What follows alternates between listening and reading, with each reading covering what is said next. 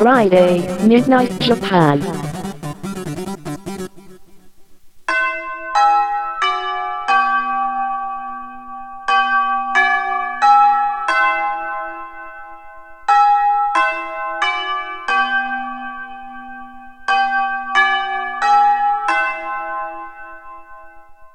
最近気づいた女子力が高かったこと。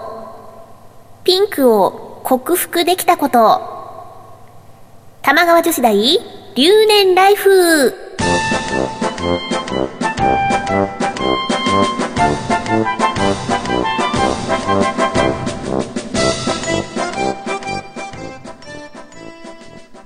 皆さんこんばんは。玉川女子大2年生、椎名ゆうきです。この番組は、玉川女子大キャンパスライフのスピンオフ番組です。本編と合わせてお楽しみください。パーソナリティは、椎名祐希と川内茜が、毎週交代で担当します。楽しくフリーダムな留年ライフを送っていきましょう。はい。というわけで始まりました。玉川女子大留年ライフ第13回目の放送です。今週は椎名ゆうきがお送りします。はい、それであの、前回から始めた、あの、冒頭のね、最近気づいた女子力が高かったことシリーズなんですけど、あの、私、玉女が始まってから、なんだろう、少しずつね、あの、女子力向上についての本とか読んだりして、なんかそういうの今まで興味が全くなくて、ファッション誌とかも、美容室とかヘアサロンでしか読まなかったんですよ。でもなんかこう、ねなんかもう、いかん、本当になんかもういかんと思って。で、あそういうまあ雑誌とか本とか読んでると、なんかこう自己暗示じゃないんですけど、少しずつ意識改善みたいなのをしていくと、本当に理想の自分になれるらしくて、なんかこう、最近ね、数少ない自分の女子力の高いところをこう、まあ、なんと積極的に見つけるようにしてんです。なんかすごいね、もうこの発言がちょっと女子力高い感じがする。それで、なんか、うん、で、まあ、今回のね、うんピンクを克服できたことっていうのが結構私の中ではすごく大きなことなんですよ。じゃあ、あの、子供の頃から、なんかこう結構根強いピンク嫌いっていうのがずーっとあって、なんかこう、本当嫌な子供でね、いわゆるこう、フリフリした、なんつうのかな、ロリータ？ロリータ服とか、あの、ブランドで言うとわかるかな、リズリサとか、あの、姫系とか呼ばれるような色とかが、ちょっと嫌いだったんですよ。っていうのが、まあ、原因が、そういうのお母さんがすごい私に着せたんです。着せたがったし、ピアノとかもやってたから、結構そのコンクールとか、なんつうのかな、あれ、コンクールとか、発表会、発表会の時とかは、割とそういうのを着せられてたんで、なんか苦手になっちゃったんですよね。小学校入る頃にはもうなんかダメになっちゃってて、で、なんかもう白とか、薄いピンク、あのパステルのピンクのやつとかが自分の所有物だっていうだけで、ちょっともうゾワーっとしちゃうぐらい、ダメな、やつ、ダメな子だったんですよ。でもそれがね、もう結構、3、3年ぐらい前までは本当にもう鳥肌立っちゃうぐらいダメな感じで、いやもう着てることがすごい可愛いのよ。すごい可愛いし、大好きなんだけど、なんかもう、そのもう色が本当にダメだったんですよ。でもひどい時は、その、ピンクのものが食べれないっていう、超重症なわけです。あのさ、なんかさ、あれが、あれ、三角の飴わかります？いちごミルクっていう名前の薄いピンク色した三角の飴があるんですよ。で、あれ本当に昔からあって、おばあちゃん家とか行くとあって子供の頃から。で、割とそのお友達からちょっとあげるって言ってもらったりするんですけど、あのね、いちごミルク食べれなかったんです。もうなんか、いかん、まあ、これはまあいかんいかんとね、思いまして、玉女を始めてから。で、やっぱりこう、女子力の高い女子は、ピンクが好きだと。好きなものだと。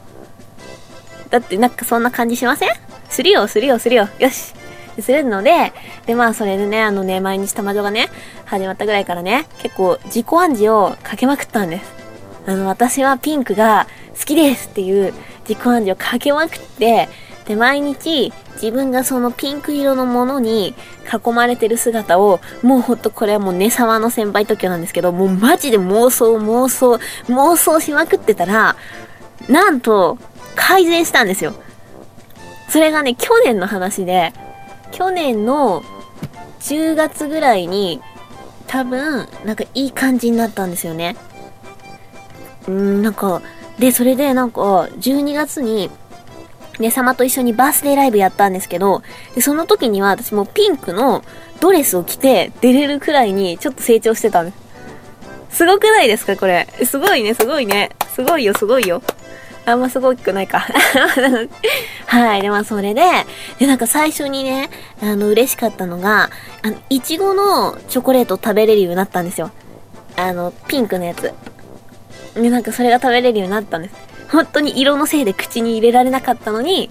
食べれて、あとさ、グレープフルーツをさ、間違って買っちゃうことがあるんです。あの、グレープフルーツってさ、なんか皮むくとさ、黄色いのか、なんかピンクのがあるじゃないですか。いつもピンクの買っちゃった時って食べれないから、これどうしようってちょっといつも思ってたんですよ。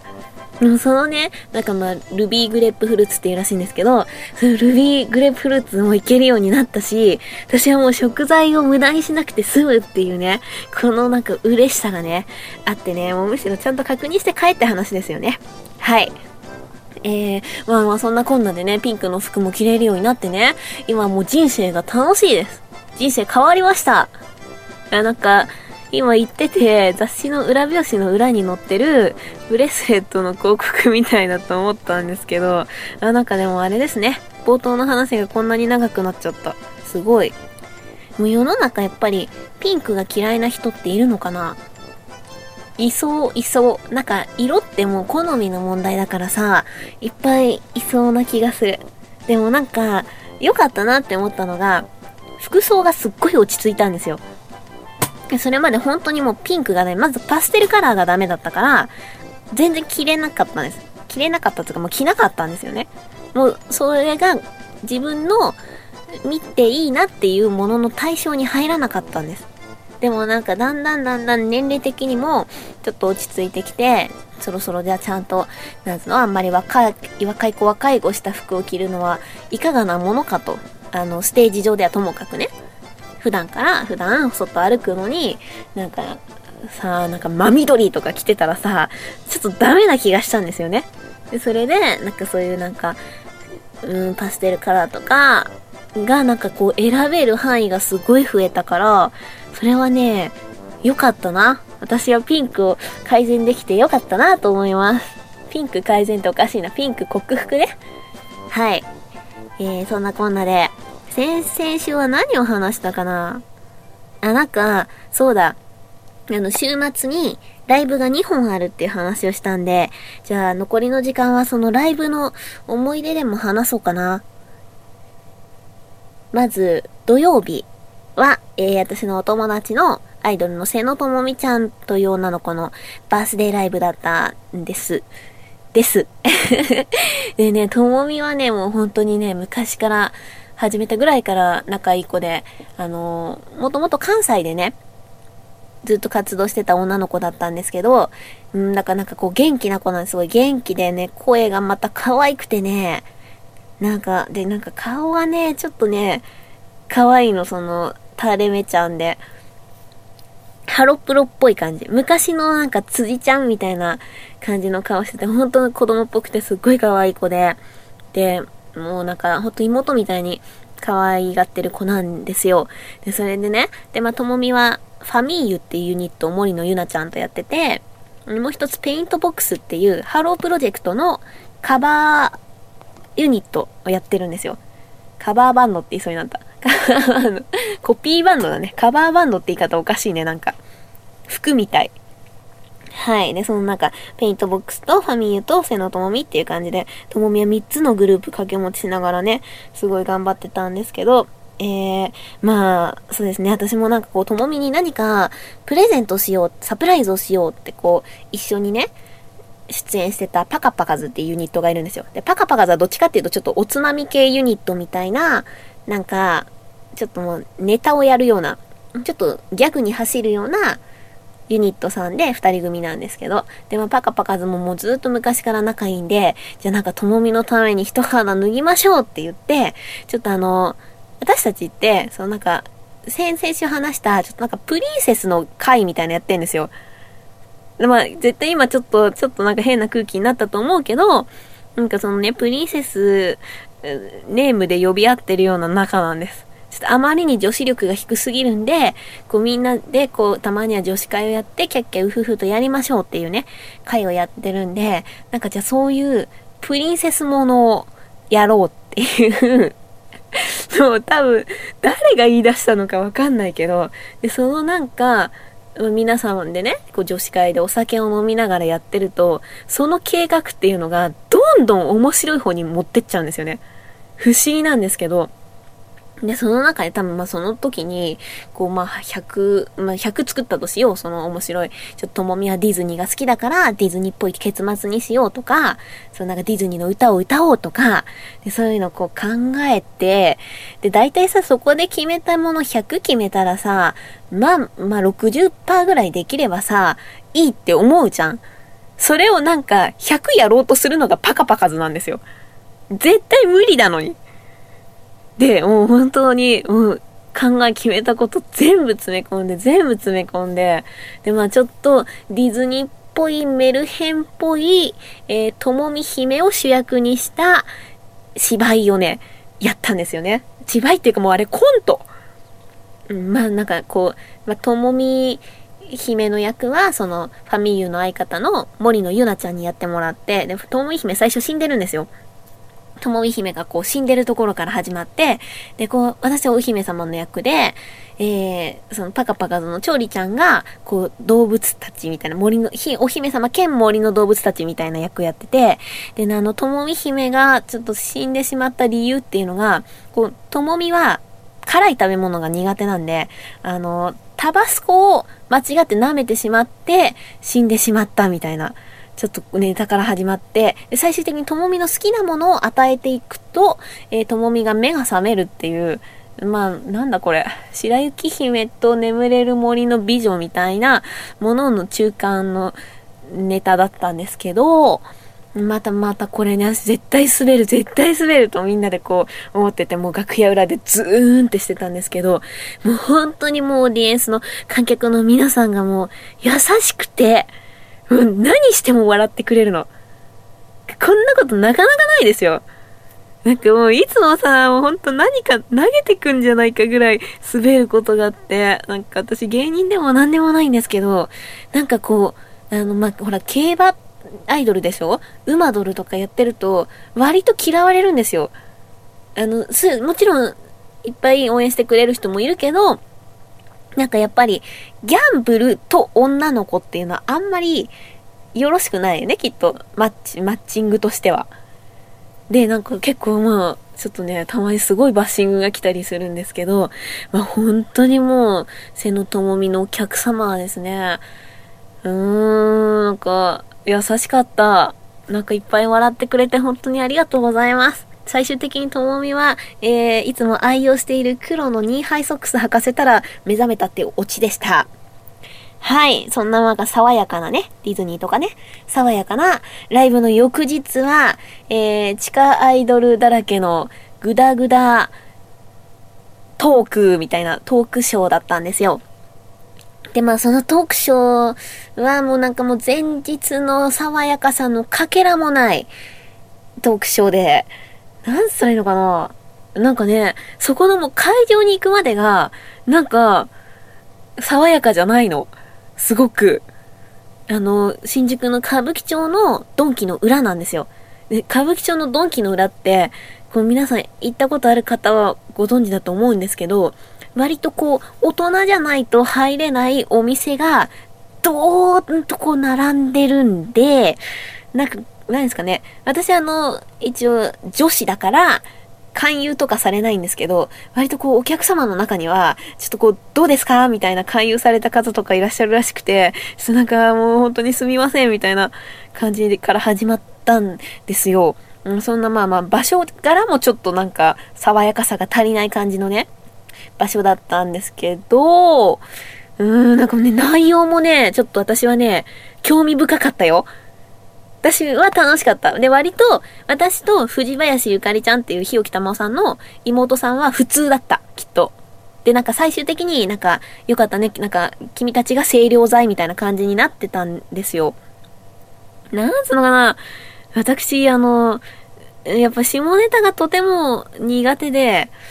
なんかこう、いいんだ、いいんだ、いいんだけど、なんかね、こう、恥ずかしくなっちゃうんです。あの、一人ね、10代の女の子がいて、やっぱりちょっとえぐいおしもネタを言うんですけど、なんか、こう、若気の至りですよ、もちろん。若若いから言えることなんですけど、なんか、なんか、いたたまれなくなってきちゃって、なんかちょっと途中でね、離脱しそうになりました。もう、なんか、メンタルが。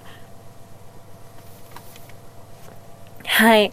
ダメだな。なんかもっとちゃんと言いたいこといっぱいあったんですけど、で、まあ、なんつうのですかね。上半期にこう、上半期に楽しかったこととか、悲しかったこととか、怒ったこととか、まあそういう風に本当にもうトークのテーマはすごく健全なのよ。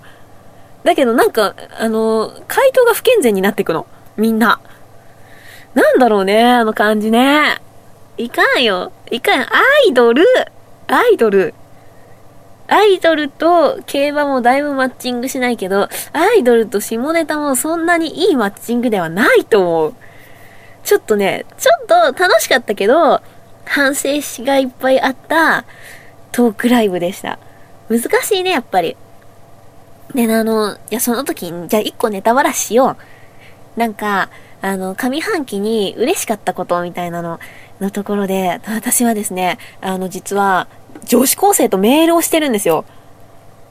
ちょっと、なんか別に怪しいんじゃないですよ。怪しくないんですけど、なんかその女子高生が馬ドルになりたいみたいなことを意外と何人かいるんですけど、送ってくれるんです。どうしたらいいですかみたいな感じで。で、なんかそれを見ると、なんか、私も高校生の頃本当に競馬の番組に出たいなとか、どうやったら競馬のお仕事できるかなとかすっごい考えたんで、なんかそれが嬉しくなっちゃって、でも彼女たちに、こうまあ、一つ一つこう返信をするわけですよ。でもそうするとなんかすっごい喜んでくれて、で、私、馬ドルなんて本当に自分で名乗り始めて、で、たまたまフジテレビさんが取り上げてくれて、そんな自己満でやってたものが、こう誰かの目標になってるってことがもうひたすら嬉しくて、なんかね、あの、タレントやっててよかったなって思いました。その時に。いろいろあったけど、あ、なんか超いい話になった。はい。というわけで、じゃあ今週は、こんなところで、いいかな？いいかな？今ディレクターいないから、いいことにしよう。はい。えー、そんな玉川女子大留年ライフ、皆様からのメールをお待ちしています。川内あかねや椎名ゆうきに質問したいこと、番組で取り上げてほしいこと、ぜひお便りください。メールアドレスは、玉川女子大アットマーク gmail.com 玉川女子大アットマーク gmail.com 女子のスペルは joshi です。よろしくお願いします。それでは、今週のお相手は椎名ゆうきでした。来週はねさまが担当します。おやすみなさい。